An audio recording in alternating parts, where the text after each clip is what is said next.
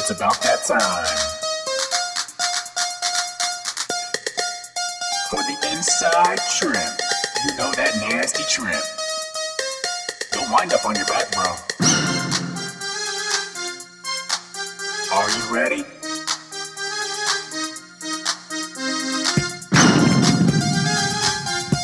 You better be ready, bro. Cause you're about to get inside trip. And we're back. What's up, wrestling fans? Oh, yes, wrestling fans, we are definitely back. This is episode number 11 of the Inside Trip Wrestling Podcast. My name is Brandon Olinger, and I am flying solo for the time being. You can hit us up on Twitter at the Inside Trip One. If you want to follow myself directly, please do so at Brando413. My typical partner, Ben Watson, is unable to be here today as he is up navigating some snow trails in Canada on a snowboard, having a nice time, I assume. But you can follow him directly at B A W L A W.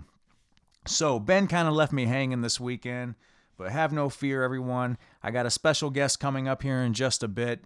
Some of you might have heard of him. It is FloWrestling's Wrestling Nomad. He will be coming on to talk a little bit about the 2017 World Cup. However, before I get to that, let's cover a couple of things. As I said, this is episode number 11. You can catch us on all the typical podcasting places iTunes, Google Play, SoundCloud, Spreaker, Stitcher, whatever. Please go out, take a listen, rate, review, leave some comments. Hit us up on Twitter. Questions, concerns, feedback. We love it all. If you want to email us, feel free to do so at theinsidetrip1 at gmail.com. So before we get to our special guest today, I want to go ahead and just briefly run through the Ohio State Buckeyes weekend. As many Buckeye fans know, it's been a rough couple of weeks for them. The last uh, last couple of weeks, they you know they went into Iowa, they lost that duel. Uh, we hosted Penn State last weekend. That didn't work out very well in our favor. However, things kind of turned around for them this past week. Monday, they hosted Rutgers in what was a makeup duel. It was supposed to take place earlier in the year, but due to weather, it had to be postponed.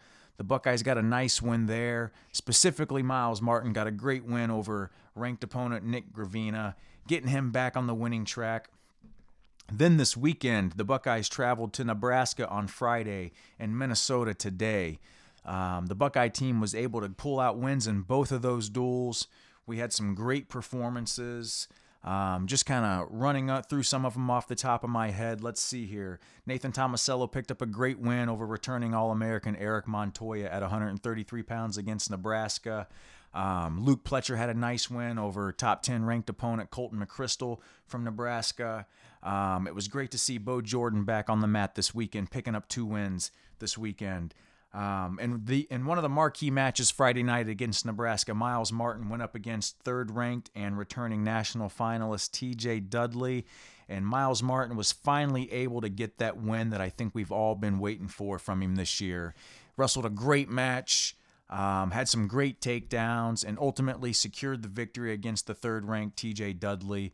That's fantastic for him. It couldn't have come at a better time.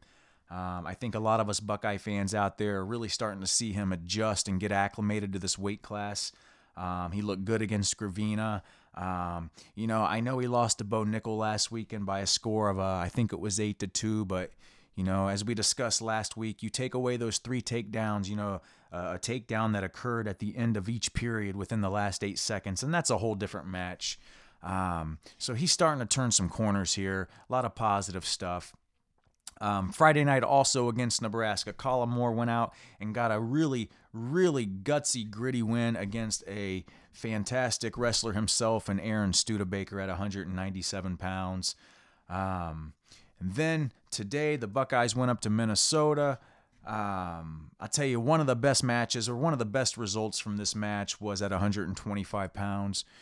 Buckeye fans, we all understand the struggles that Jose Rodriguez have, has been having over the last month and a half.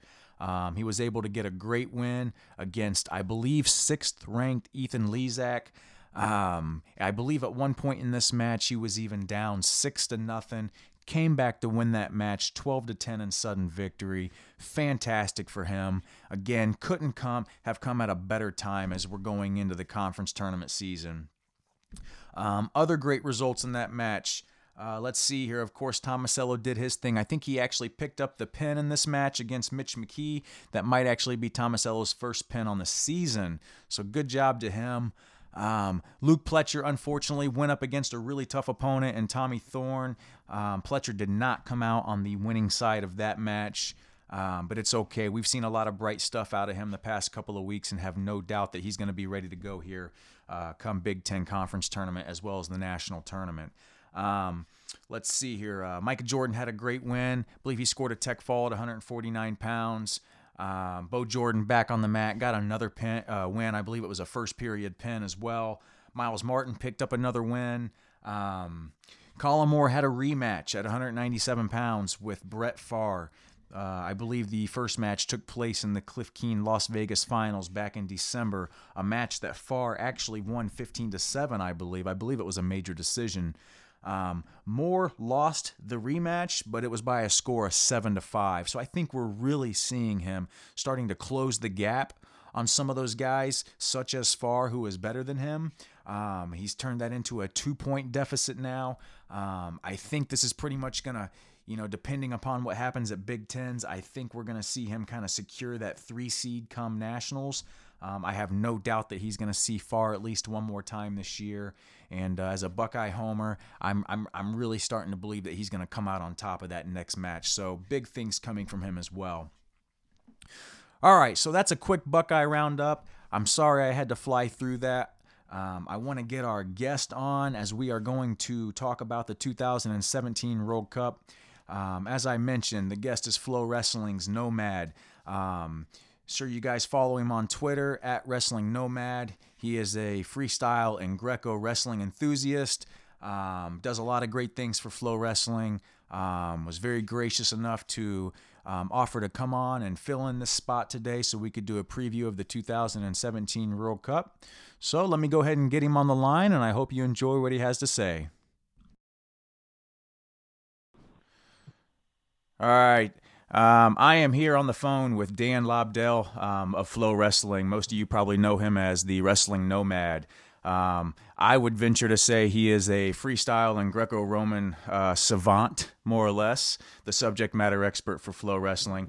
Um, thanks for being here with me today, Dan. Um, we're going to talk some World Cup 2017. I know there's a lot of excitement coming up around this event next weekend. So uh, people are going to definitely be interested to hear what you have to say.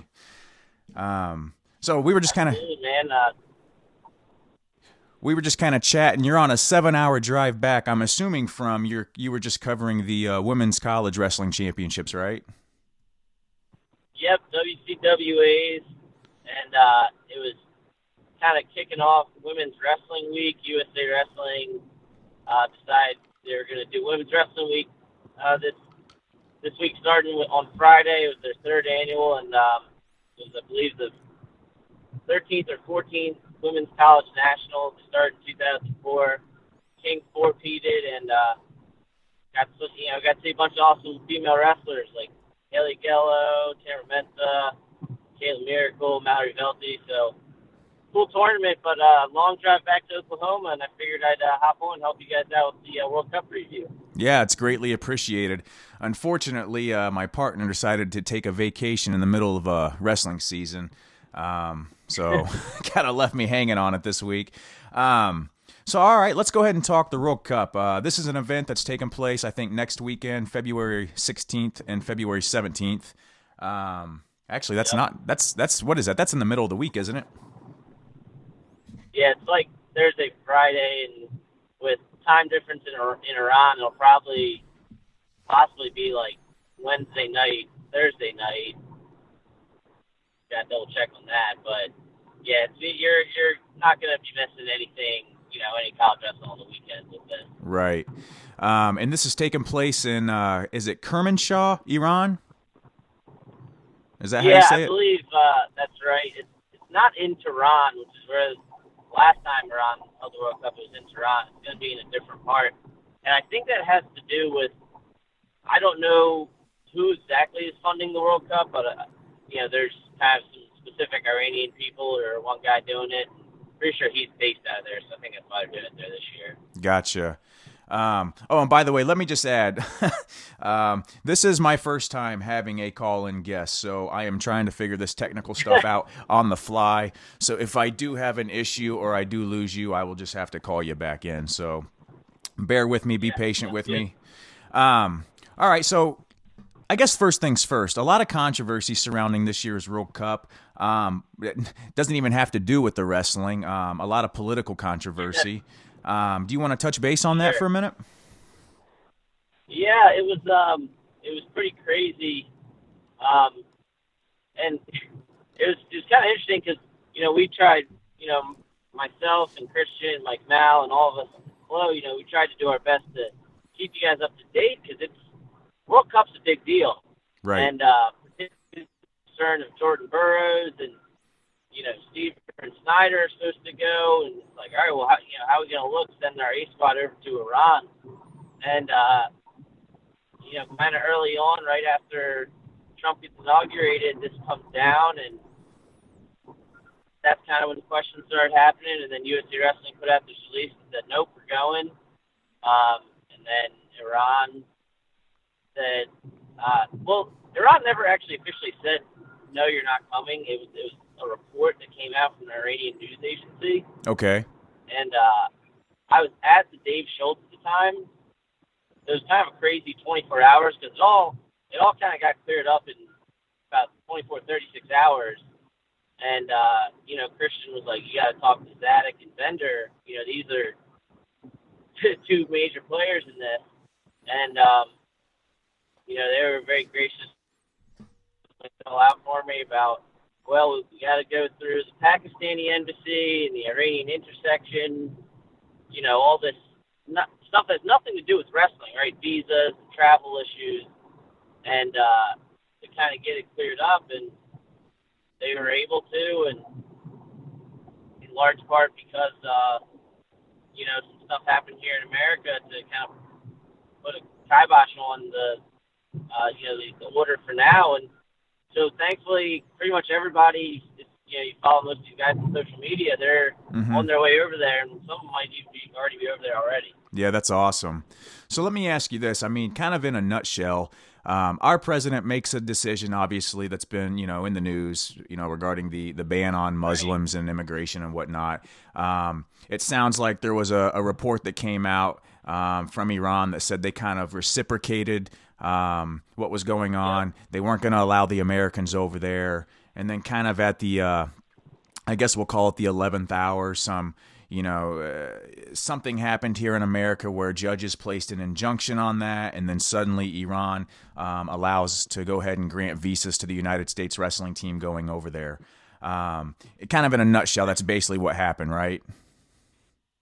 Yeah, and uh, the the thing that I kind of saw that kind of fi- finalized it was, um, I believe it was Iran's foreign minister, uh, Zarif, believes he tweeted something, put stuff on social media that, you know, basically we're going to let the the wrestlers come in, which if any of your listeners follow international wrestling at all, like Iranian wrestling fans are incredible. They're nuts. They are second to none. Yes. And uh, so it, it's not as though, you know, obviously they want the Iranians to win when we wrestle them, but like when they see Jordan Burroughs, you know, it, it's like Michael Jordan.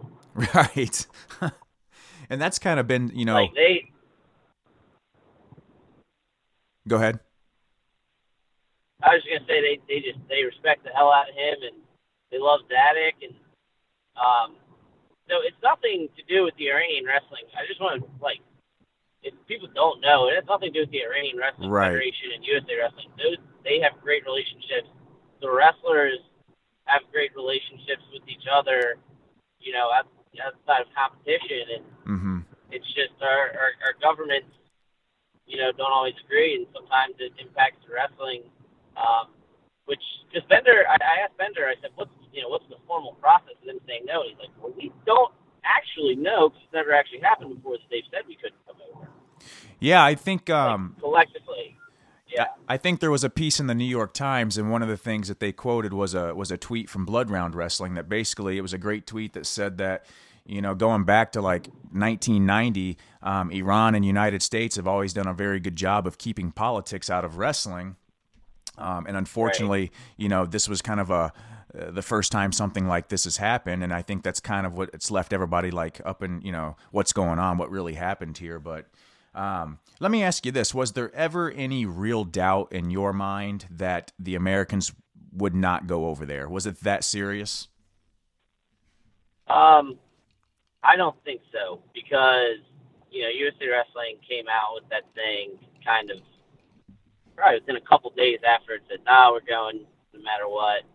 And um, like I said, the USA Wrestling, like Rich Bender, has nothing but good things to say about Iran. Right, right. You know, and he's the for those of you who don't know, he's the executive director of USA Wrestling. So he's the guy basically steering the ship. Right. And if the, your captain says, "No, we have no problems with them," then you know you're fine. And I didn't even really get a chance to think about it all that much because the news came out overnight while I was at the Schultz, I had to then cover the women that day, you know, and try and follow it online. And obviously, I'm with USA Wrestling, but you know, Rich Bender and, and uh, Gary Abbott, the head of communications, and Les Gutchess, none of them are there that day because they're taking a million phone calls and talking to every news outlet there is.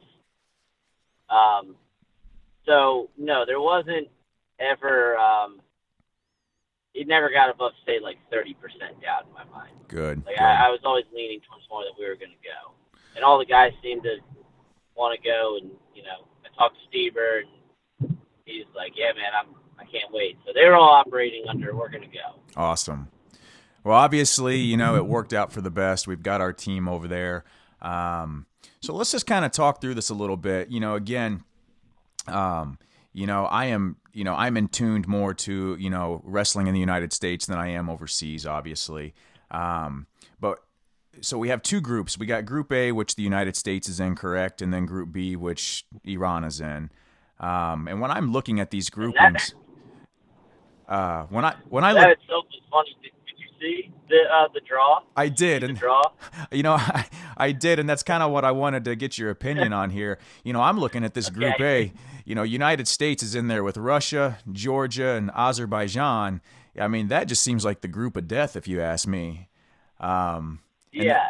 and then Iran ends up in a group with India, Mongolia, Mongolia, and Turkey. And no offense to any of those, you know, those nations, those teams, but you know, I guess the average wrestling fan here in the United States is knows that Russia, Georgia, and Azerbaijan are are powerhouses. so, what are your Right. thoughts on that? What are your thoughts on this draw? Um, I thought it was, I thought it was kind of funny that everybody was saying, um, you know, maybe Iran kind of paid for this or, or bought this one. The video was very awkward. It was just the president and looked like maybe his executive assistant. There are like oil paintings in the background. and, right. um, you know, there wasn't a lot of production to it. And I think it's kind of one of those things where United World Wrestling is starting to realize that they need to put this stuff out for not only transparency's sake, but to get people psyched up. Like, think about Selection Sunday for college basketball, right? Yeah. It's like Oh, the yeah. Whole, the whole production, it's a whole five, six, seven hour production, you know? hmm And um, the World Cup is, you know, the, I keep talking about Rich Bender, but uh, Bender says it's his favorite competition. He just thinks it's it's awesome, and um, but yeah, the video was, was kind of awkward. I don't know if, if Iran, you know, kind of had anything to do to influence the group, but uh, yeah, we, we're to start off with Georgia and then hit Russia and then Azerbaijan. Um, so that's to be interesting. You know, it's not like India, Turkey, and Mongolia aren't tough. It's just they don't have the the depth, The you know, depth. top to bottom lineup wise. Mongolia Right. obviously has good guys. Turkey has Akgul, who's you know best heavyweight in the world, but top to bottom they don't have the the strength to go eight matches with Iran. Exactly, exactly. So, um, so what are your thoughts on the team that the United States is sending out? When I when I look over this team, I mean, let's just go through it here. At 57 kilograms, we've got Tony Ramos and Nahshon Garrett. Um, at 61, we've got Logan Stieber and Jason Ness. And at 65, we're sending out um, our Olympic representative, Frank Molinaro. Um, at 70 kilograms, we got James Green and Jordan Oliver. At 74, we've got Jordan Burroughs and Alex Dieringer, um, which I want to come back to that in a second. Um, 86 kilograms, we've got David Taylor and Richard Perry. And then obviously Kyle Snyder at 97 kilograms, and then Gwiazdowski and Zach Rey at 125 kilograms. Um, from my perspective, this looks like a team that can be very competitive over there this year. Yeah, I mean, we we basically sent all our ones and twos, right? Like Ramos, two years in a row in the finals, or three years in a row in the finals, 57. Two of those years he wins it. Stieber wins World. Molinaro's our Olympian. Green world medalist. He, he's been the guy at 70. Burroughs is obviously the GOAT. yeah. uh, Taylor and Perry, I mean, if J'den Cox doesn't wrestle this year, uh-huh. there's your finals. If Cox doesn't wrestle, you know, they're they're both still going to be on the on the, the world team ladder, top three. Right. Snyder, Snyder's a gold medalist. That's what you say about that. And then Wiz and Rey, everybody expects them to be in the finals um, at at 125. So I first heard about the team at uh at the scuffle. Okay. I was talking to one of our wrestlers, and he's like, "Dude, have you seen the lineup?" And I said, "No, I've been, you know, been kind of busy with college stuff." And they're like, "Oh, it's fire!"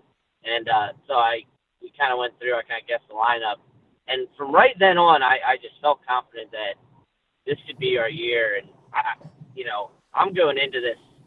I said it on Malicious Intent. We're going to win the World Cup this year. Yeah, I saw that. I saw you tweeted that out. Team. Yeah.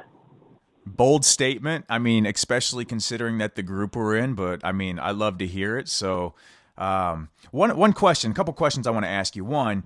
Um, so we're sending out Jordan Burroughs and Alex Dieringer. Is there any reason why we wouldn't have might have seen a Kyle Dake in there instead of a Dieringer? Um, it's it's a couple things. One being, um, Dieringer is kind of a guy that Titan Mercury's pushing right now because Oklahoma State finally took him off the chain. Right? You see him. We saw him at Clubs Cup. We saw him at last year's World Cup. Uh huh. Um, we saw him in Paris, and uh, Dake's kind of more focusing on Burroughs right now and, and making sure he's healthy for that because that dude's been injured a lot. Yes, he has. You know, and um, it just kind of worked out that it was going to be him. It was going to be Dieringer going to us, you know, uh, going for us to Iran. Dake's never done the World Cup, so I don't know if that's necessarily something that's high on his priority list, just personally, or if he feels it kind of would get in the way of his training cycle. Mm-hmm. Um, I don't know that we're going to see Dieringer anyway. I don't know that we would have seen Kyle Dake Right. Jordan Burroughs return. He might want all, you know, all four of those matches. Yeah, that makes sense. But I, yeah, I wouldn't read too much into it, especially considering you know we just saw that Dake beat Dieringer, so there's no reason to believe that Dake is going to be anything but the two seed come come trial. okay. Yeah, I mean, I think you know you're exactly right, and this was something I was discussing with uh, Ben on one of our previous podcasts. Was you know sometimes you know these wrestlers that are you know phenomenal in college, and then they they leave college and we don't hear about them often. We, they kind of they kind of fall off the radar a little bit, kind of like Dake has done the past year with all of his injuries. But you know what we saw him do against Dieringer in Paris. I mean, that shows you what a healthy Dake can do. Um, it's going to be very interesting in the future to see who represents the United States at that 74 kilogram weight class because I think you know we've got three very very strong guys at that class. Um, and part of me even thinks that Alex Dieringer might be you know kind of the future future for the United States at that weight class.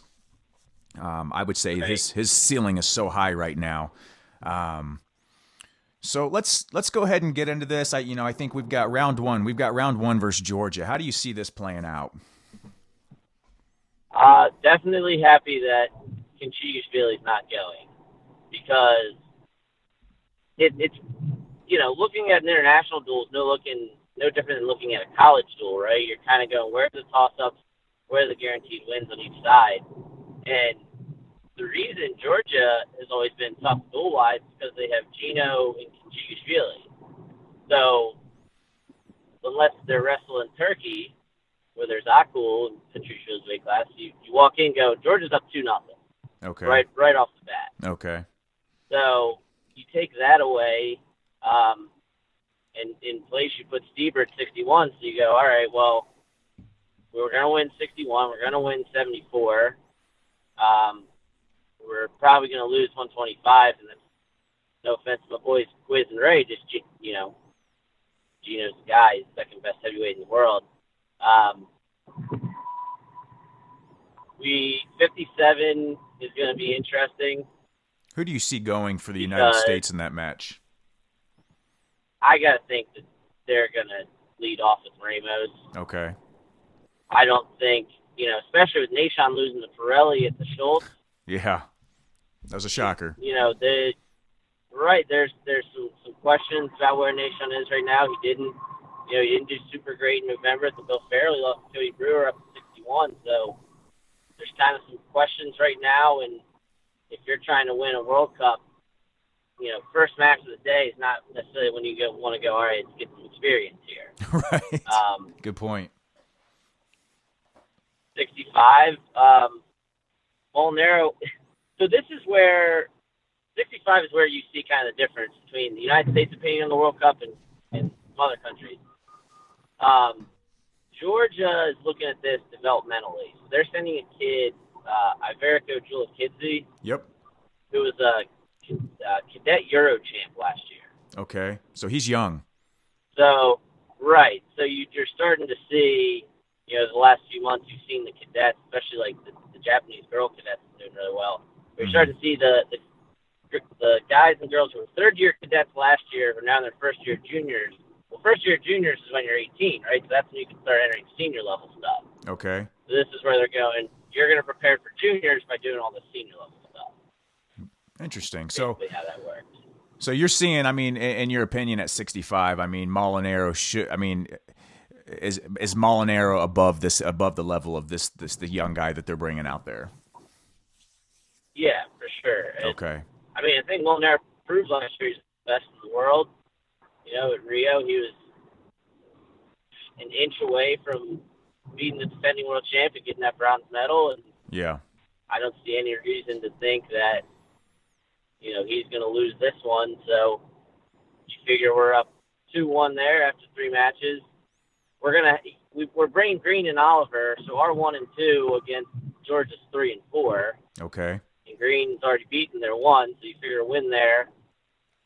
Why would you ever pick against Burroughs? Exactly. Even at the Olympics last year when he, you know, didn't have his best day, you're still not picking against him. Um, 86 is interesting. So David Taylor, obviously everybody has known David Taylor since he was a little kid. And like, how much of him did you get to watch?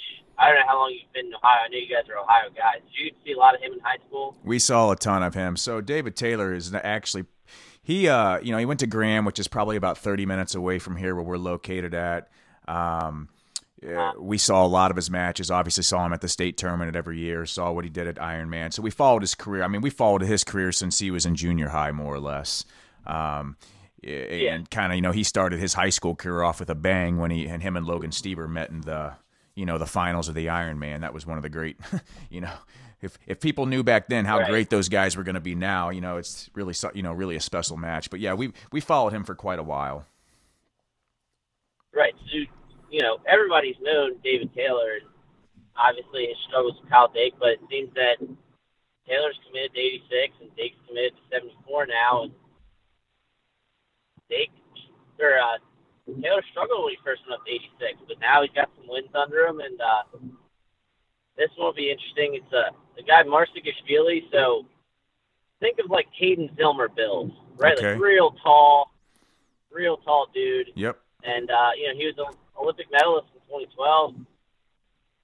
Hasn't been uh, hasn't been as good lately. He, he he is big. He was a 97 for a little while, so even full feed Taylor might might have some trouble um, with Marsagishvili. So that one's kind of a toss up. But no Odikadze for Georgia '97, who was. Uh, if you guys didn't watch the Olympics, Oda Katsi has always wrestled with Snyder tough. They had a real close match last year at World Cup. Okay. Where Snyder had to come back, and then he beat Snyder at the World Clubs Cup, which Titan Mercury still ended up winning.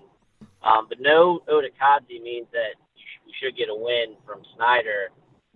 So at that point, we're looking at five wins. So five out of five out of eight, right? yeah, yeah, we're gonna get.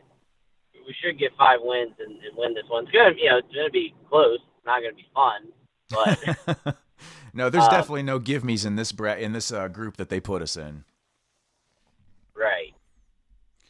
Uh, so I think we're gonna start off with a win, but I, I, I think that, that might be our toughest duel Really? to start off. Okay. Yeah, Russia. I don't want to say they don't care about the World Cup, but uh, they don't care about the World Cup. It's just not as high on their priority list. I take it. Yeah, they just it's just not their thing. They don't they don't host it a lot. They don't they don't send their A guys to it a lot. Um, just not, and especially so close after the Yarygin, you know, where Yarygin is kind of how they pick their team for Euros. So they're kind of getting their training ready for that, and then you got to go to the World Cup, and there's one weigh in for two days. It's just, it's just kind of an awkward thing if you're not fully bought in and invested. So Gotcha. they they just don't. They just not one of the things. I mean, obviously, they're going to be. The annoying thing about Russia is they're still good. Right. right. It's. It's. I mean, just like how deep is Graham? Is Graham that deep where they can kind of send their backup sometimes and they're still beating up on people? You know, I, I to be honest, I'd say that in some years they probably have a couple of weight classes where where they can do that. But from my experience, you know, they're yes, they do have a very very great program, as everybody knows. But um, they're usually pretty starter heavy, if that makes sense. Yeah. Okay. So I. uh Go ahead. No, I'm eh, so in my opinion, you know, just from where I'm looking at, it seems like one of the things that the United States has lacked in, in years past is depth, and eh, and even in some years we've even lacked star power. And to me, eh, Right. you know, I'm thinking, and maybe this is me being overly optimistic or even being naive, but it seems to me that United States wrestling is in a very good spot right now, and the future looks pretty bright. I think that we have obviously our star power with the Burroughs and the Snyders. Um, I'm even going to go ahead and throw a Logan Stieber out there. Um, you know, you got other guys that have medaled, James Green and things like that that, that you've mentioned. But um, I'm also seeing some depth at some of these weight classes as well. Would you would you would you agree or disagree with that? Oh no, I totally agree. And I mean, the shell that Bruce Burnett left Bill Zadick, and I don't mean shell like USA Wrestling shell for himself. I mean like the foundation is there. And if you don't believe me, in Bill Zadick's first few months on the job, he had a world champion, he's Regan champ. It's pretty good right? first like, two like, months. wrap your head around that. right. Yeah, exactly. And uh, now I think he's going to get a World Cup title, and that has a lot to do with they had uh it wasn't super easy, but you know had a good transition from Zeke to, to Bruce to to kind of ride out the Olympics so that they Mhm. could make sure they had the right guy, and they got the right guy hmm in Bill Zadick, and him and Coach Slay spent better part of a decade building up our developmental program, our university program, our juniors, and our cadets. And that to me is the biggest difference. And now, the juniors are ready to go. yes. The cadets come up and want to wrestle juniors. You know, guys are getting experience at universities. They're not doing world team trials, you know, junior, senior world team trials. Everybody's wrestling freestyle in the summer a little more, and everybody's paying attention to freestyle during college season a little more. And it's, I mean, it's just obvious that we're way deeper now. Yeah, I mean, even from a you know a cadet and junior perspective, I, I seem to notice us we are winning more medals at the cadet and junior levels, more world medals than than than what it seems like we have in years past. Yeah. I mean, it, I, I thought we were going to win Cadet world this year as a team. I and I'm usually what uh bullet bear pretty usually bearish on on our it's bull bullish. Is it bull Yeah. I don't know. I'm just I'm usually down on our teams because um because I just know where the the other countries are, in particular Eastern Europe. But when I saw our draws, when I saw our cadet team, I our cadet men's freestyle team, I thought we were going to win, and you know we obviously didn't. We fell a couple points short of Russia, but that's where we're looking in the future, where guys are, you know, they've beaten Russia before, and they're going to beat them as a team at some point at the age level, and they're going to beat them at some point at the World Cup, and it's just going to carry over and be like, you know, we beat them at, in Rio. We finished ahead of them in Rio. If, if points were scored, if points were kept, Azerbaijan was one, Iran was two, we were three, Russia was 4 hmm and people are going to figure out like Russia's not invincible. They're just damn close to it. Right. All right, so let's talk about this matchup then with Russia in the uh, in round two. Um, in round one, you have us five matches to three, basically, in your opinion, with uh, Georgia. Um, what are you seeing as our as our definite, sh- you know, should wins against Russia, and where are you seeing the ma- you know the the matches that we're going to have some issues at? Um, so obviously, seventy-four. Like I'm not, I'm not picking against Burroughs at all. Geduev's not there, and also, real quick sidebar Yeah. before I get into the roster. Everything that we've seen out of Russia, to me, indicates that Geduev's going 86 and Techlive's going 97. Okay. like which should very much like up wrestling fans that we're going to see Kyle Snyder and live in, in Paris. Um, if not sooner, I hope sooner. That'd be amazing. But anyway, I mean, that's the um, match everybody wants to gonna- see, right? right? Yeah, that's. I think that's everyone's number one fantasy matchup in the world right now. Right. But uh, seven, 74, you know, they have Stanakoev, who uh, we saw him at Clubs Cup. Um, good guy. He did well at Yarygin, but there is a thing Cindy Burroughs. Uh, 97 again. The reason I say we're going to see Sadulaev go up. We saw Boltakayev up at 125 at Yarygin. Gadisov and Gatsalov, for all intents and purposes, are retired. So um, probably going to see Belinovsky there, who couldn't even make the finals against Snyder and Yarygin. So um, not worried about that. Not worried about 70 with um, 70. They just really kind of threw up their hands. Two guys that even I don't know a whole lot about. Um, probably the guru Seth Petarra does. I know you were talking to him about getting on here. I want to see if he can do some World Cup coverage for us. That dude, that dude's the man. I love Seth. Yeah, I, Um, I- I'm glad you said that. Um, you know, we've been communicating a lot with Seth recently, and I'll tell you that guy. I mean, he knows his stuff, like absolutely knows his stuff. So I hope at some point in time we can get him on, or you can you can get him doing something down there with you guys, because he sure has a passion for this uh, uh, Russian and international style of wrestling, man. he uh he just he told me he's like I would just watch hours of tape like Clockwork Orange. But uh you know, and that like that's my dude. He I I kinda noticed him early on, like, man, this kid pays attention, he knows what's up and uh, like I said, I'm gonna try and get him to do some World Cup stuff first, try and get him to do some stuff first going forward. Sweet. But even even if I don't get to work with him professionally, I know people are gonna be after him. I hope I get to work with him.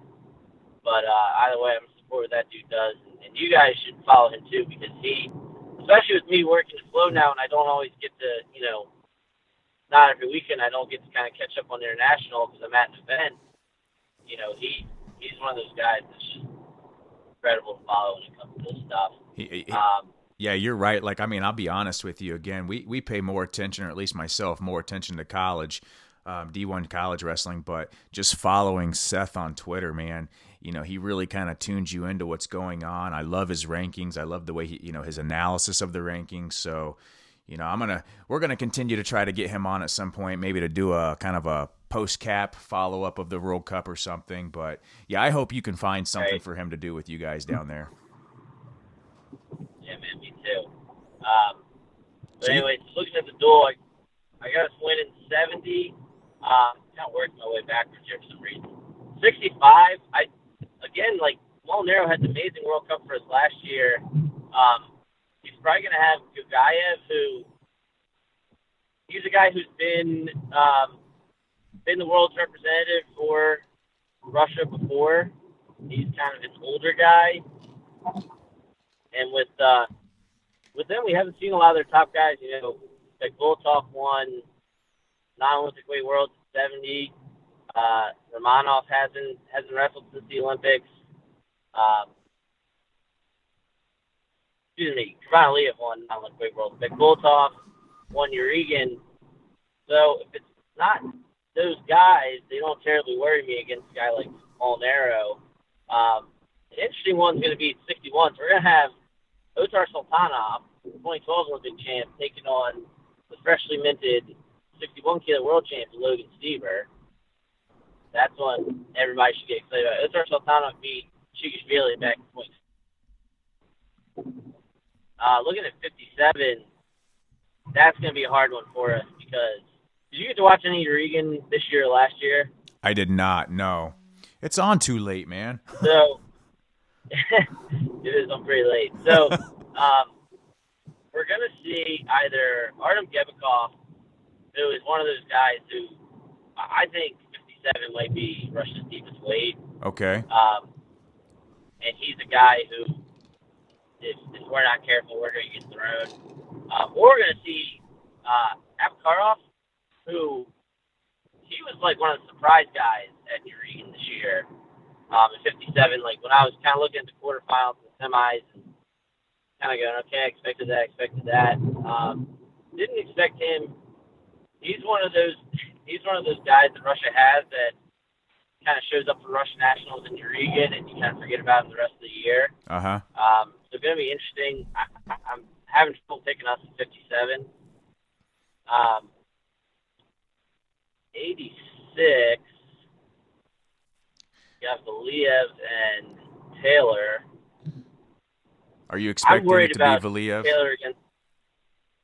I'm I'm worried about Taylor against the Russian. I haven't, you know, we haven't seen him. I would have loved to have seen him go to uh, Yarygin instead of Paris.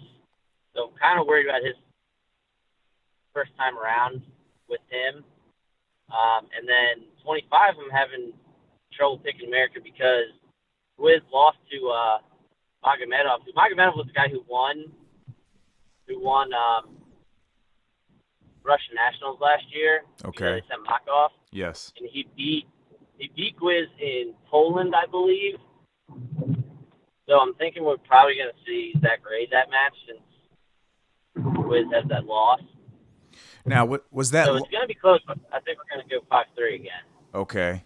Now, was that loss that Gwiz had? Was it? I mean, I mean, I'm assuming you've seen the match. Is it? Is it a result that can be flipped, or I mean, is it something where this guy is just substantially better than us? Um, I don't remember the match exactly, but if memory serves correctly, it was a one point match. Okay. And a lot of Gwiz's losses right now, and he knows this is something we talk about, like, they're just, they're not, um, they're not like, man, he got his ass kicked. Right. They're right. not, wow, we're gonna have to, we're gonna have to just completely change things up here. It's little things. He, he you know, it's in Yarygin, he kind of got rolled up and kind of lost his feet, and in some ways floored himself. Right? I think last year was kind of a shot clock issue in Poland. So it's not like Wiz is out here getting his ass whooped. He's just um, taking some losses I know frustrate him, but that are fixable, learnable. Um, I, I I think you're kind of on the same page as me, where when you look at a rematch, you look at how replicable is the win. Exactly. Right? How did the guy score his points? Was it off counters or was it off his offense? Was it off, you know, was it off a big move? Was there a four point throw, you know, or coach style? Was there a five or six? Or is it, uh, you know, he just took him down four times? There's nothing we can do. Right. Of where you are. Yeah, no, it's a good point. Like the, the last, you know, freestyle match that I watched was the, you know, the Dake and Dieringer match. Um, and when I Right. watched that match, it was one of those things where bef- before the match occurred, I was thinking this is going to be a good close match. Um, but Yeah. When the match was over, I mean, we saw Dake score off of his shots. We saw Dake score off of Dieringer's shots. We saw, I mean, it was just Right. complete. He scored in every position, and it was one of those things where if I'm analyzing that afterwards, I'm thinking, wow, that's not something where I'm thinking that's a, f- a result that can be easily flipped in the future. No offense to Derringer whatsoever. Um, but that's different Yeah. than going out and losing a one point match or a match that was, you know, one on the shot clock or something along those lines. And you know, you I almost wish we had gotten to see Dieringer on top because, um, like Dake is, uh, Dake is one of our better guys in Parterre in this country, and I don't think Dieringer's gonna be able to turn him. Uh, now we didn't see Dake hit a, a gut against Dieringer, but he got that kind of short lace on the edge Right. near the end of the first period, and so it's like, well, he got two takedowns, turn, you got a crotch flip, or you got three takedowns actually, and uh, you know, Mike Mal did. Mike Mal's so good coming up with original content. I need to steal more of his brain, but he did mind over Mal, and you know, he, he kind of broke down where Dake was pulling his elbows back, right? And obviously, Oklahoma State, you know, what are they known for? They're known for their elbow control and slickness. And, oh, yeah. um, Elbow bind. Dake, yep, yep. And uh, Mike basically said Dake wanted to keep Dieringer off balance, not let him get to his elbows, and he did just that. Um, so kind of a, uh, like you said, difficult to see that one going any other way next time around. Um, but yeah, looking at looking at the the World Cup match we were talking about, it's again, it's not going to be fun, but I think we have too much firepower. We just have too many of our A's, too many of our guys are going to be locked in, too many of our guys are going to be one. Good. And, uh, we're going to beat Russia 5 3, and it's going to get in everybody's head like, oh man, the United States can beat Russia. Yeah, we can, guys. Right. That's good. I mean, so so so so you've got it 5-3 US over Georgia, you've got it 5-3 USA over Russia. Let's talk about Azerbaijan. They're uh in my limited knowledge, they're always a team that kind of I don't want to say scares me, but uh, you know, you know they're to you know, they usually bring a good team, correct? Right, and well, that's the thing with Azerbaijan is, um, so if you look at, you know, no gold medals, but if you look at the team scoring, Azerbaijan would have won the Olympics if they kept team scores. And um, but last year, also, my favorite moment of last year's World Cup, which I didn't get to go, but you know, listening to it and watching it, was we kicked the crap out of Azerbaijan last year. I don't know if you remember, you watched it, but we shut them out. And somewhere in the middle, I don't know if it was after five or after seventy or after sixty-one, whatever it was, but the forum's going nuts, and you hear they're kind of like pulled back. You hear Rich Bender right behind Bader. Oh, and he goes, "Hey Bader, you like apples? How about them apples?" And he, like I said, Bender just loves the World Cup. He was having a ball. We were killing Azerbaijan. Um, so I'm kind of hoping we just kind of get on that same roll as last year and um, just kind of. Uh, I mean, if we show that Azerbaijan again going into the finals, it'd be huge. That would be that Um, would be very huge. Looking at their team, I see a lot of, again, the difference between how USA looks at and how other countries look at developmental guys. Okay. So last year, I don't know if you remember how Varner bumped up the heavyweight last year Right. at the World Cup, and he wrestled. Um, Azerbaijan had junior world champ at heavyweight last year, and Varner kind of beat up on him good. But you're going to see a couple more of their kind of future guys here, like uh, Suleimanov, who's the the kid who wrestled Mark Hall in the junior world semis. And Suleimanov is like ridiculously dirty. Like he'll he'll poke you in the it- eye. He'll call for a brick to get out of a bad situation. He'll you know grab your singlet. Like the kid's got tricks, man. The kid's got a lot of tricks to him. Now, correct me if I'm wrong. That was the guy. If I okay, so Hall eventually won that match, And if I remember correctly, if I remember correctly, the interview with Brandon Slay basically said that they had coached Hall up on all the basically all the dirty tricks that this guy was going to come at you with and it was more or less keep your composure, know it's coming and just continue Right. to get to your offense. And Hall did a pretty good job at that. Well, and the the one that that kind of sticks out for me as well, and I didn't even mention it, was like 45 seconds left. Um, Billy Manoff goes to shake Hall's hand, and you're like, well, "That's weird." and you just know that he was going to pull him in and try to blast double him, and Hall didn't take the bait. And do you forget, Hall wrestled in the year before 2015 Junior World. Manoff was up the whole time, and then Hall hits inside trip to pin him and win. So this kid is somebody who, like, kind of going in the last two worlds, had a very realistic shot of winning, and is probably either number two or you know a couple results go different. Could be the guy that they sent to Paris this year for Senior World. You know, he went up and beat um, uh, Arsen Aliyev for Russia, who was their 86 kilo Yarygin uh, champ last year. Uh huh.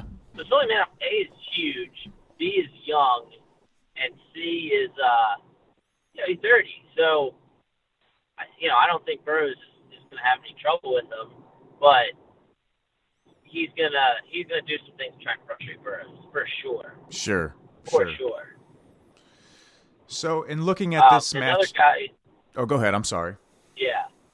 I was gonna say another guy who's still pretty young for them, who they've kind of built up, is uh, uh, Amir Slanov, who Amir Slanov was the guy when, when Spencer Lee made his first cadet world team.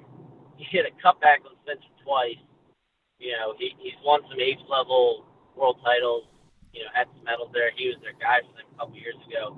He, they have their two, their two top guys at 57, in my opinion, and Amir and who used to be from Georgia. So I could see them using this as, you know, one of the criteria of who they send at 57 this year. Okay. Um, Do we have any 61, they experience? Have, uh, uh, do we have any experience with either Ramos or Garrett wrestling Amir Shlanov?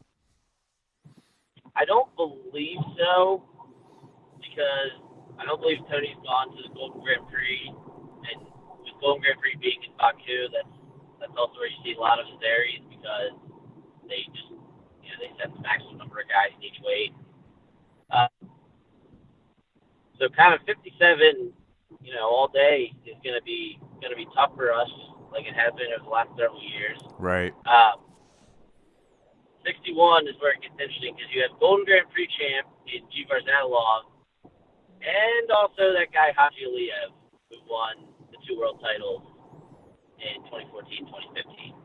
Okay. So this is where we're going to know if Logan Stieber is the dude at 61 or not. Let's hope so. I mean, Haji made that insane cut down to 57. He's so sucked out Rio, lost to Khinchegashvili. He's beaten Khinchegashvili before at 61. You know, if if they do it the same way they did it last year, we're gonna wrestle them in the morning on day two, and there's no second day weigh in at World Cup. Oh, he's okay. So, you know, Aliyev, he shouldn't be an issue because Steve wrestled for so many years at 65. Right. But certainly isn't going to be much smaller than Steve, or smaller at all. Gotcha. Gotcha. So that's, in your opinion, would that match be the marquee match in this uh, in this round? That might be, in terms of the guys who are at this tournament, I mean, that might be the marquee match of the whole freaking tournament. Oh, there you have it, people. Logan Stieber versus Haji Aliyev. Look out for that match, man. I know as Buckeye homers, we love we love watching Stieber wrestler. We love watch, watching uh, Snyder wrestle. So, you know, that's going to be an interesting one for us to follow there. Um, so, and over overall with this match, you, we got you got us five to three in the other two. Where do you got us in this one? So this one, um, kind of as I'm going through here, worried about 57, worried about 61. Um, 65, I think Molinaro can win. He beat uh, he beat Muslimov last year, so I'm wondering if they're going to send out uh, this time. Well, I believe Jadziev has beaten Molinaro before, but that was whatever clicked for Molinaro last year, and kind of end of 2015. Mm-hmm. That was that loss was before that happened. Um, looking up at 70, gonna see a guy like Omarov who's Green um, Green can beat. I already mentioned I got Burrs winning. 86, man. Okay, so Sharif Sharifov wins the Olympics in 2012 Okay. at 84 kilos. He won Worlds the previous year. He beat, uh, anybody saw Wrestling Quarters tweet, I think it was yesterday. Sharifov beat Cael in 2011 when Cael made his comeback.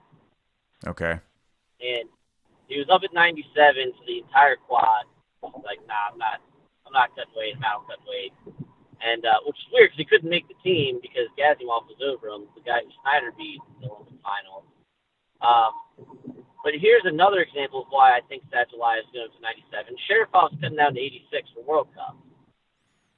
Now, why would he do that unless he thought he could win a world title this year and that this is going to be his first try, you know, plus two kilos, see how I do. That makes sense. Makes sense.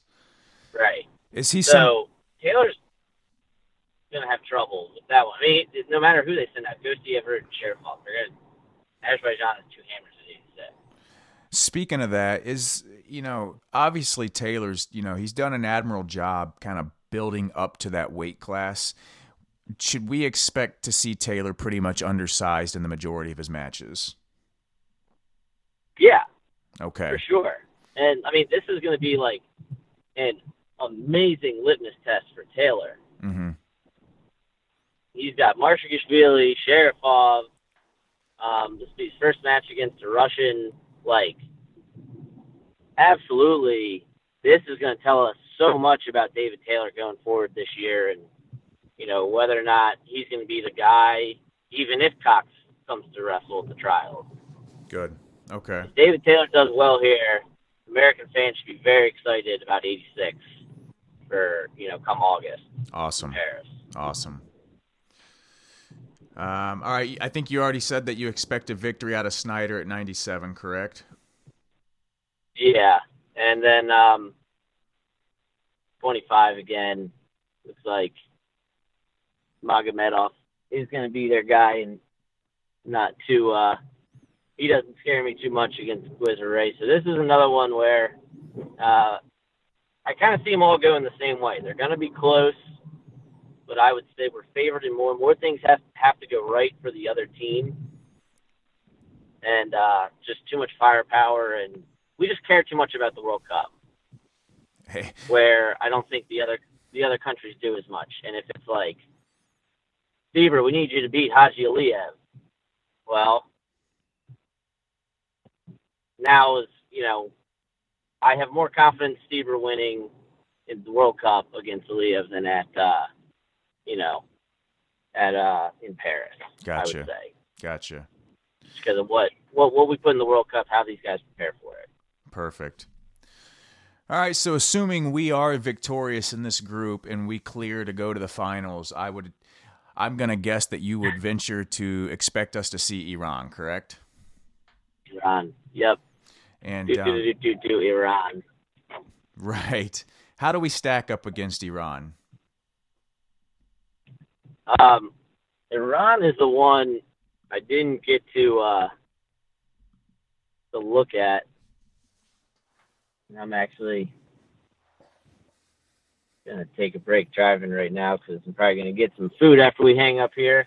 um, but with uh, with Ron, let me see if I can get them pulled up. I believe Yazdani Charati is going, which that's gonna be fun. He uh, he did very well at World Cup. So once again, um, you know, him or Karimi. Karimi was their 2015 bronze medalist.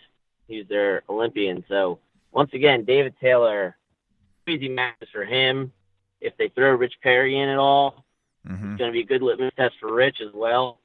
Um, that I, it's uh, we could we could go 0 and 4 there, and it's not because Perry and, and Taylor aren't good and they don't do well overseas. It's because that's that might be the toughest weight there. Gotcha. Um, but let me see. I should be able to get Iran's lineup pulled up. Yeah, Iran take, usually does a good job. take your time. I'm actually pulling it up myself on uh, UWW's website. So I'm looking at the old one. Correct me if there are any wrong ones. So Rahimi and Sarmasti are going for them at 57, right? Uh, let me pull it up. I'm almost there. Here we go. Which, you know, we've seen the we've seen Ramos wrestle Rahimi a bunch, Yeah, you're right. They do. They, and they've they've got. always went, Go ahead. Finish yeah, that. they got those two, yeah, they got Rahimi. Rahimi and Sarmasti. Um, actually, I'm only seeing one. At the, the only one I see at 57 that they have on their roster is Rahimi. Oh wait, wait, nope, nope. Yeah, Um, Sar Sarmas Didagia. yeah. Okay, I'll So- I'll butcher these names all day. Ramos has never beaten Rahimi, and you know he's their guy for a reason. So uh, kind of expect him to win there. Um, Sixty-one, Stieber had that amazing, amazing match with uh, Ismailpur at uh, at the World Championships. Right. And yeah, was it close for sure? Is it going to be hard to beat them in Iran? Absolutely. But Logan Stieber is Logan Stieber. He's the only one that I have doubts about is the Haji Aliyev match. gotcha. Yeah, Stieber's a gamer, man. He's definitely a gamer. So what are you seeing at uh what are you Um, what are you seeing at 60 uh at 65? So they're probably going to send Nasiri, who Nasiri was. Nasiri is a guy who's like he's won Iranian trials before, and they've not sent him, and then they finally sent him last year because um. Oh, his name's escaping me. Oh, Mohammadi was injured, Mhm. And the series kind of one of those guys that Iranian fans like, and then doesn't do super well at the world level. Um, it, it it's one of those toss-up matches because Nasiri could kind of go bonkers in front of the home crowd and like tech Molinaro, and you know then we're gonna have thirty thousand vuvuzelas and everybody's gonna be going crazy. right. But more likely, Molinaro's gonna do Molinaro things and frustrate him, and you know get a shot clock point, and uh, get him off the ground, and throw him down for four, and win like five three, five four. Hey, I'll take that. Um, Hosseinkhani is another guy. You know, James Green when he's on is the best 70 kilos in the world.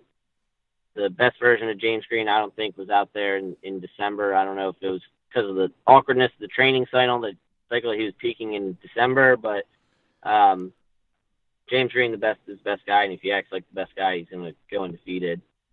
Um, Yaramati is uh, Yaramati is the, the guy who, who wrestled Mark Hall in the Junior World Finals. Okay. So no reason to pick against Jordan Burroughs. Um, we've been talking a lot about David Taylor 86. I mentioned um, you know, Yazdani Charati or, or Karimi. Both of those guys are um, extremely tough. That I could very easily see us getting a loss there. Um, they have the Junior World Champ at 97 in Shabazi. And I know that Snyder just lost to Tahan at the Clubs Cup.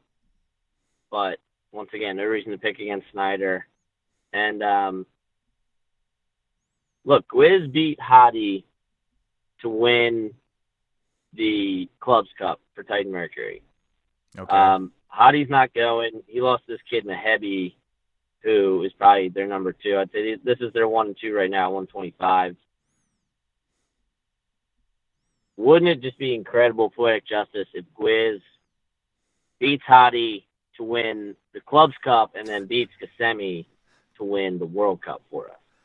Uh, yeah, it would definitely add some uh, add some flair to this this uh, the World Cup this year for the United States. So I mean, again, So, you're looking at about a, I could see this one four four. Yeah.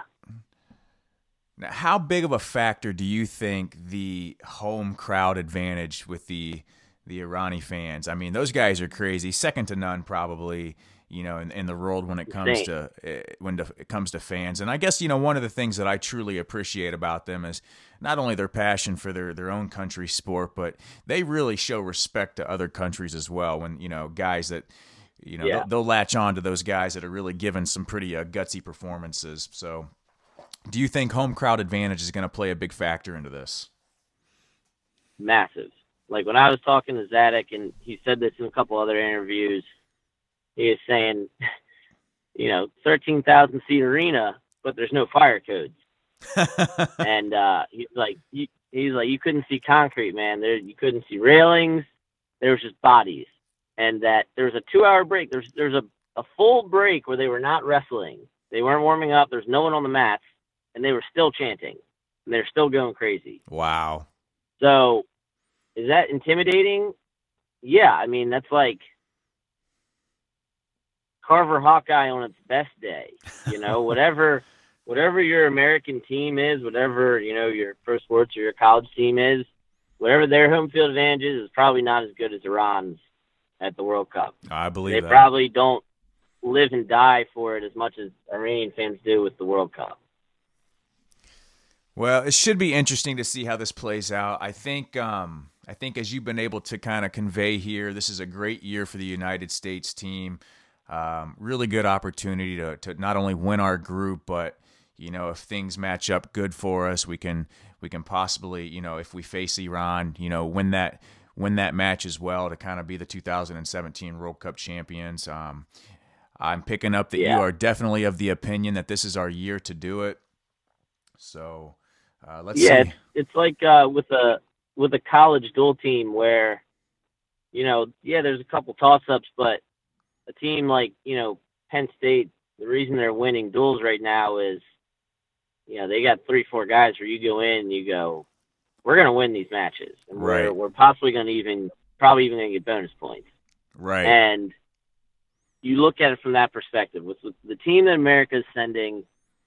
More things need to go wrong for us to lose than things need to go right for us to win, if that makes sense.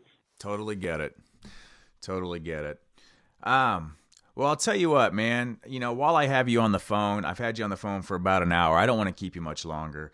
Um, but while I have you on the phone, I would be it would be irresponsible and just downright rude of me not to ask you. Can I let, can we just talk Okie State and Penn State for a minute? Oh hell yes! Awesome. I was hoping you would say First that. of all, I won't, I won't get to go because we have another fantastic partner at Flow in South Dakota State, and Bono's been getting on me all year about getting up to a dual meet, and they're gonna have one of the one of the the dual series matches. Who would they be wrestling? So Do you I'm gonna yet? be up at South Dakota State all weekend. I don't know. I think it's. I imagine everything's gonna be set after today, after the Big Ten kind of gets finalized with Nebraska, Iowa, and Ohio State as far Right. as like the two, three, four order, Gotcha. and, and on down. Once those are figured out, everybody kind of figures out from there. Um, but they're gonna have, you know, South Dakota State's gonna have one of those matches, and so I'm gonna be up there, and I believe they also their rivalry match against North Dakota State's there. So, um, Bono's the man, and uh, it's been awesome to have their duels, you know, on flow this year, and so I'm gonna head up there and, and watch watch them awesome wrestle myself. Obviously, not Oklahoma State, Penn State, and what everybody's. I mean, it's, it's, first of all, it's the biggest duel in flow history. It's one of the biggest duels in our history because this is one of the first times we're saying, "Hey, this is kind of our our Super Bowl or dual national championship." Right. Yep. Absolutely. So real quick, man, I want to ask you. I want. I want to ask you for a favor, if I can. Again, like when you're up there at Sandy, uh, South Dakota State. Um, I, maybe you've heard this already. I know uh, their 197 uh, Nate Rotert uh, recently injury defaulted against Jake Smith of West Virginia. I hope it's not a serious injury. Um, if you, Yeah. if you can let us know if you hear something, if it's not a serious injury, we'd love to hear. Um, we got some fans, you know, some fans down here who are rooting for him. So, um, so yeah, Roder, Roder's great. I uh, I got to watch his. You know, I was at the match where he beat Weigel. yeah, Um, so Roder's the guy who, if he's healthy, man, you know, everybody thinks Seth Gross will All American from South Dakota State, but they might have a second one in Nate Roder. I could very much see that. I mean, you know, they've got him. I think you know before that match with Smith, he's what ranked about seventh. Um, Smith was ranked Yeah. higher than him, so I can't imagine it's going to affect his rankings too much. But you know, really, when looking at the 197 pound weight class, after Cox and Pharr, and you know, I'm going to throw Kollin Moore in there, and even um, uh, um, uh, I I guess Studebaker, even though Moore just kind of beat Studebaker. I mean, there's a there's a lot, of, you know, a lot of toss ups after that. Anything can happen at that weight class. Right. All right, so let's talk. Yeah, this, let's go through let's Oklahoma State, this Penn duel, State. man. Yeah, do Um, it. Let me pull my notes up here. So I took the projected lineups that you had kind of put out, I think, in an article that you put on Flow. Um, and when I'm looking at the projected lineups, man, I've got Penn State favored in five matches. I've got Okie State favored in two, and then I got three toss ups. Um, and that's, Yeah. you know, right now, you know, and I, I want to get your opinion in a second, but the way I saw it was obviously at 125, Suriano has to be the favorite over Piccininni. Um, Brock is definitely the favorite over Carpenter at 133. Uh, Heil, the favorite over Gulibon at 141. Um, even though it's a one versus two match, until somebody proves me wrong or you know somebody shows they can beat Retherford, Retherford is definitely going to be the favorite at 149 against Colica. Um, Nolf, obviously the Yep. favorite over uh, Joe Smith if he indeed wrestles this match at 57. Um, now, some people may not agree with me on this, but at 65, Vincenzo Joseph and Chandler Rogers, I actually am calling this a toss-up match. Um, Yeah.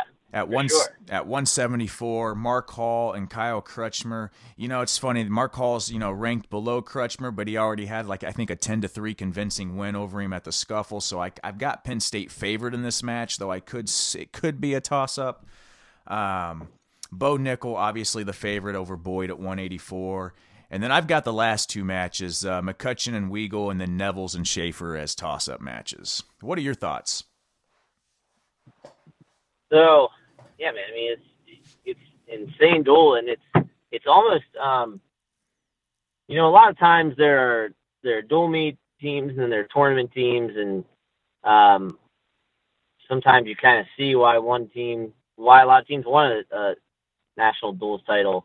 Um, but the thing with Penn State is like every time I watch their duels, it makes me think of how they're going to win NCAA's if they do, which Mhm. is they're just going to bonus the hell out Bonus points, man. which has always been Cael's mo. right. Um, and then you look at Oklahoma State's dual team, and you go, you look at how they win matches, and you know that's how they would win NCAA's, which is we got ten guys who can All American. I mean, this is probably the first team since that Minnesota team in, uh, I believe, 01 that actually did have 10 All Americans where you could see, you could see a situation where, especially if like Piccininni and Weigel and um, those guys All American, Mhm. where Oklahoma State wins and puts up 120 points with 10 All Americans. It's terrifying. It is. I mean, really, this is. Uh, you know, I, I I was talking with Ben in one of our previous podcast episodes that it just this just seems like, and I don't know if we're if we're just following it much more closely or what, but this year just seems so intriguing. There's so many different storylines. I think the team race is going to be super tight. Every week there's some sort of you know drama related story you know coming out. You know, with red shirts being pulled and big matchups and one thing after the other, transfers. Um, but this match, I mean, it all is going to come down to this match. I think it's the duel that everybody wants to see. Are you um? Yeah. How do you how do you have this match coming out? I know you So, you've had to have breaking um, it down. yeah, it- oh yeah, yeah. I mean, we. You gotta remember, the office sometimes is like. Imagine if you know FRL and malicious intent and the dirt. Imagine if all the things we do, if you guys just never saw them. That's just kind of like how we how we live in the office, right? We're constantly talking about storylines, matchups, and best move, and, and this and that. So we've probably broken this down 15 different ways already. Um, Suriano is your favorite over Piccininni? Of course. Um, Piccininni have home mat? For sure. And, you know, Piccininni, while again he may be considered the weak link, quote unquote, on this Oklahoma State roster, that weak link is ranked like 12th in the country. right. You know, That's, it's hard to. And I was looking at, you know, I'm I'm a I'm a big stats guy. I like I like my stats. I was looking at Suriano today. He's uh he's got like 63% bonus, and um, you know that thing NCAA puts out that they've been putting out for probably the last five or six years, dominance score, where Yeah. it, it kind of just assigns the the dual meet points every you know, so you get six for and so on. sure. Um, Suriano's is like 3.5, right? So he's not even averaging a major this year. You're putting him on the road. He's a true freshman. I know, you know, Piccininni's only redshirt freshman, but you put him on the road against uh, a ranked guy, a guy who's supposed to make the round 12 this year on the road, and I just, I don't know, see see him majoring, and uh, kind of on that same end, you've got Kaid Brock, who Kaid Brock, Kaid Brock grew up like knowing he was going to go to Oklahoma State, right? He absolutely he wrestled at the uh, Cowboy Wrestling Club. You know, you look at back at like old Tulsa Nationals brackets and stuff, and the home crowd loves him. If you ever get to go to an Oklahoma State crowd, he's he's probably their favorite guy right now. I would say, especially with Junior's on. Um, and 133 has obviously been the weak weak point for Penn State. You can very easily see Oklahoma State getting a major here and taking a 4-3 lead into Heil Gulibon. And I got to be honest Um, with you. I, I mean, I actually see Kaid Brock picking up a tech fall there, to be truthfully honest. You think he's just gonna play catch and release and eat I, him up? I think that would be the I think that would be the smart play, um, in my opinion. I think obviously Carpenter, you know, he's doing the best he can filling in, but you know his recent results against high level guys. I mean, you know, I think Cory Clark, I think tech team, um, uh, Nathan Tomasello, I think just tech tech team as well.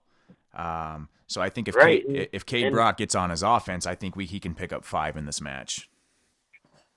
And right, it's you know, if you're Carper, man, it, it's hard to, you know, it's like a quarterback or a point guard or you know any other sport where a guy gets thrown in mid-season.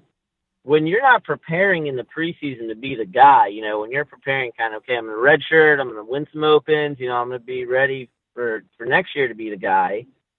That's hard to do in the middle of the year, especially on a team with national championship aspirations. And that you know, like you said, matches have gotten away from Carpenter, and once again with Gallagher Iba crowd, you could see it getting away from him here.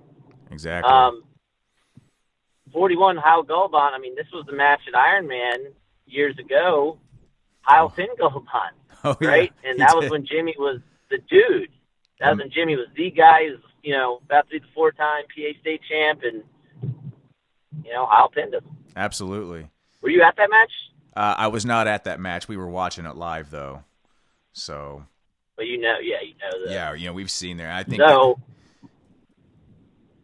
and Yes. Heil, you know, no, I don't want to say nobody likes him, but for some reason, the wrestling fans don't seem as high on Dean Heil, and I would say a lot of that has to do with the closeness of his matches. But I, I- think what people are kind of underestimating is one how difficult the 141 Yep. bracket, uh, you know, weight class is. Number two, that how much it sucks to be the guy with the target on your back Yep.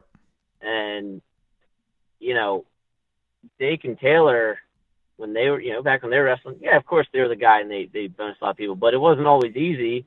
And when you have a guy like Kyle, who's maybe, you know, a step below them, where he may not be a legend, but he's still a national title contender, it wears on you, man. It wears on you, and uh that's why he's had so many close matches. But You know, I he, think it, he he wins, right? He, he keeps winning. it- it's so funny that you say this because you know in our last podcast episode ben and i you know i brought this up with ben that you know is is dean heil really one of the most underappreciated wrestlers in, in ncaa right now? And you know i you, you take fourth as a freshman you win it as a sophomore. You've you know you've won i think 54 out of your last 55 matches. You've won 31 in a row. And it, it Right. seems like he, he doesn't get a lot of the pub or a lot of the hype that you know I, I think Kaid Brock overshadows him, you know, on that Oklahoma State team. Everybody loves Kaid Brock, but Dean Heil is on pace to be if he if he ends up a three-time champ and then taking fourth as a freshman. I mean, that's going down as one of Oklahoma State's all-time greats. You know, I mean, even Dieringer, right. even Dieringer was a three-time champ and took third. You know, that freshman year. Um, but the problem is, like you said, he wins so many close matches. But and this is where you know I kind of get into some debates with people where I think there's different levels of dominance. You know, you have your David Taylor dominance, yeah. guys that are going to go out and just rack up points and make you look silly. And then you have Kyle Dake dominance, the guys that are going to go out and basically shut you down and win every position and win three to one, three to nothing, four to nothing type matches. And I'm not. Well, com- and also, I mean, you you coached right. Like, there's something to be said about being able to win close, gritty matches where you might come out with a shine or you might come out with a bruised knee or you got to come back or you know you're you got to hold on to a lead late. Like there's something to be said about that in wrestling where you know if you put your foot on the line, regardless of your your status, you know where your head's at, where your body's at, like you have to accept responsibility for the outcome of the match. There's something to be said that like seeing how doesn't miss matches, right? Nope. He, he he's not missing matches. He he steps his foot on the line every time. He wins every damn match. And is it pretty? Is he blowing people out? No, but he's winning, and there's something to be said for that. And I don't know if I did the best job explaining this, but like when I when I changed the big board and put Fix over Lee, um, you know, there's I don't know, there's there's something to be said about being in scraps and it, it's almost impossible to blow people out at the NCAA tournament. Right. And it's almost impossible to blow people out in a big dual meet like that. But sometimes you don't always need to do that, and you know other guys can pick up the slack. But to just go in and go, you know, John Smith goes into every match knowing like my 141 is favored and he should win, and we Absolutely. should get three points there at a minimum. Absolutely. There's something to be said for that. That um, you know, I don't, I just, I don't know, people appreciate it as much. Um, so we got it like seven three, eight three right now, heading into Zain Collica, and Zain has not majored Collica before. You know, he also has majored in, but again, Gallagher Iba, the way Collica's wrestling this year, you could see where it's a seven point decision. And Okie State needs that. They need to and, keep that to a decision. Right. Because then, you know, if you go, okay, well, it's two to two, but we got the major 86. We held them below major at 25 and, and 49.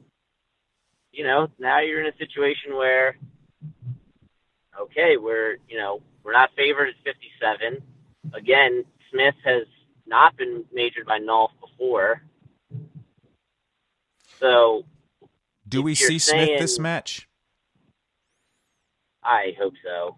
I mean, I really do too, but he's he's obviously been out lately. Right. Yeah, I mean it's a it's a concern, and just like you're saying, it's rotor. It's, it's that time of year where, yes, it's the national. You know, it's basically the Super Bowl duels, absolutely, but it's still not quite as sport as NCAA. So you'd hope that Smith wrestles. You know, one to kind of say that he's okay. Two to kind of make this more interesting duel, and three to you know just see where he's at. Um, so if he's all there, I think it's a toss up in the sense that Penn State can get a major, and they need they need a major big time from Nolf in that one. They do, and I actually see them getting a major. To be truthfully honest, I think, I mean, I think Nolf has progressed even more this year than where he was at last year. Um, and even if they do send out Smith, I mean, he's batting. He's obviously fighting an injury. Um, I don't think he's made the the improvements this year that he's wanted to, probably due to that injury. So uh, I do see Nolf getting that major there. Unfortunately. And, uh, yeah. I mean, I, you know, I've, I've always liked uh, JoJo. JoJo, his name is Joseph Smith. Uh, mm-hmm. But it will be tough. Just the way the way Oklahoma State's going to coach him, um, I don't know. Again, that could be another one where it's like a seven point decision. 65 is the is the massive toss up. Chandler Rogers, right? You know, he wins scuffle, but then he's lost to guys like Womack and Glass and um, who did he lose to a couple weeks ago here? Uh, Daniel Lewis again. He lost to Daniel Lewis. Right. Lewis and guys like that. But then he also can continue. Right. I think he he beat Lewis at the scuffle, didn't he? He pinned him. Yeah. And then he, you know, obviously lost the match again with him recently. And he got the pin against, uh, you know, he got the pin against um, St. John in the Iowa match. So we've seen him in big matches this year come up with pins. Right. Um, Chen, Chenzo was a guy who was kind of more of a question mark last year than this year, I think. Mm-hmm. Um, he was pretty close with with Weimar. You know, Chenzo's having a good year. I would say this is where Oklahoma State can blow it open, and if Rogers can put him on his back, um, you know, get a win, then you could really see a situation in which Oklahoma State wins. And if he gets a pin, you know, Oh, that'll be huge. Um, so I would say uh, maybe selfishly, I, you know, for the sake of interest of the duel, I kind of want to see Rogers get a pin just to see how Penn State and Cael Sanderson reacts. I think that would just be, you know, what an incredible storyline there if uh, if Rogers gets a pin to kind of seal it, or even vice versa, Penn State still wins despite Rogers getting a pin Right. be a massive, massive storyline. Um, 84. So, Don't skip 74 now. mom texted me. Oh, yeah, 74. I'm sorry. I skipped right over 74. Yeah, we got a rematch yeah, now. let's go- let's go to 65. Um, oh, man. Crutchmer. Crutchmer's a tough dude, right? Everybody, everybody knows it. He was, I was sitting Matt's side at that scuffle match. He, um, he just wasn't quite there with Hall. Um, do you remember that match? Were you watching that one live? Yeah, well, I was watching it on your guys' uh, on the Flowcast or whatever. The flow, you know. The, What was what was your opinion of that match? Watching it at home. my big, you know, my the biggest thing takeaways that I had was one, I think Crutchmer got very frustrated, and I th- I find Yeah. that when he gets frustrated, um, that's when he is he does it's so much it's so detrimental to himself when he gets frustrated. Um, the second thing I took away from that match was, you know, I mean, I, I I I thought Mark Hall would struggle with the with a larger Crutchmer, um, and he did not. I think it, everything that, Yeah. that I think everything that Crutchmer did fed right into what Hall wanted to do, and and, and ultimately that's Right. what, what what resulted in the outcome of the match. Yeah. So right, I think yeah, I mean, stylistic matchup and and again Matt's side what you were saying, he was getting frustrated. I just you know, Crutchmer's a fiery guy and I didn't see the same thing, that same fire I normally see out of him and you know, maybe it was just a bad day, right? Maybe it was you know, he, he, didn't have the have the the right meal in between rounds and, you know, maybe just couple finals, maybe kind of got to him a little bit. Um, Right. Maybe we see different Crutchmer this time around. I mean, Hall's lost to, to Brucky and uh, and Meyer. hmm So would it would it be a shock to most wrestling fans if he lost to Crutchmer? Sure, but it also shouldn't necessarily be when you know he's lost in a duel before in a big duel, you know, against Iowa at the Meyer, and you know he's lost kind of a, a random match to a guy like Brucky. So if you're handicapping it, you probably go, especially with the prior result, you probably go 80-20 favor Hall. But then Crutchmer, you know, he's got those big moves and uh, he hit something like that headlock he hit against Ramos a couple semis, a different match, but Hall definitely favored there. Yeah. Um, What'd you think of that result this weekend with Hall and Brunson? I mean, a seventeen to one tech fall. That's impressive. so that's where that's where you start going. Mark Hall kind of you know rounding into form Yeah. peaking? Is he figuring it out? that's where you go. Oh Lord, this is this is what everybody was afraid of. This is why he you know this is why he was the biggest recruit. This is why the question all year is will you know will they or won't they pull the red shirt? Um, right, you see something like that and you go, well, I, how how's Crutchmer going to beat him? Right. Um, I think it's going to be a great match, though. Either way, at 174. yeah. Uh, 84. so this is what I skipped over 74. Um, my brother is a Penn State season ticket holder. Okay. Um, which is why I had that Penn State shirt on. Um, we, me and Mike Mal did a hypothetical like 05 Oklahoma State versus 2012 Penn State right. breakdown. Yeah. Um, that's why I had that on, and I've got like I freaking every you know every team, every college team with the wrestling program pretty much have their shirt. um, but anyway, so my brother's a huge Penn State fan. He goes to all the matches he, he's, he's brainwashed my nephew, his little son, into loving Penn State. He's got he's got a, a you know he's got the poster on the wall. He does. My, my mom I told him mom's texting me. He's got the Legos out and he's doing. Um, you know, I think he's doing like Penn State, Ohio State that night. And apparently, he wants to be Bo Nickal for Halloween. So I don't know how like you'd be a wrestler for Halloween, but that's awesome. That, um, that is pretty cool. And then, uh, you know, Oklahoma State's got Nolan Boyd, who Nolan Boyd's one of those guys that I don't. I feel like people don't always think about him, but like he's kept it close with Gabe Dean. He's beaten Gabe Dean before. Um, so when you see something like that, you go, well, is it all that crazy that Bo Nickal doesn't bonus against a guy like Nolan Boyd, especially if he can avoid that hole that Sammy Brooks got hit in? you know, right? Um, and you know, Nickal's, uh, he's had a history of being kind of sloppy before in his upper body. Maybe sloppy's not the right word, but you know, you've kind of seen it. Um, he's cleaned it up a whole lot over the last two years. Yeah. Looks just totally different up at 84 compared to 74. But, um, you know, you, you miss one or two of those and you go out of bounds instead of getting the takedown on the edge. And all of a sudden you're looking at a uh, situation in which, you know, it's just a regular decision. Um, well, you know, I mean, look, I, I, I have, I have finally just come around, and I have, I've got to give Bo Nickal his props this year. You know, I've kind of, I've tried to stay off of his bandwagon all year long, but he's like you said, he's shown at 184 right. that he's, you know, he is legit at 184. But I will say this. You know, he, he wrestled Myles Martin in the Ohio State duel. He did win that match. I think it was eight to two.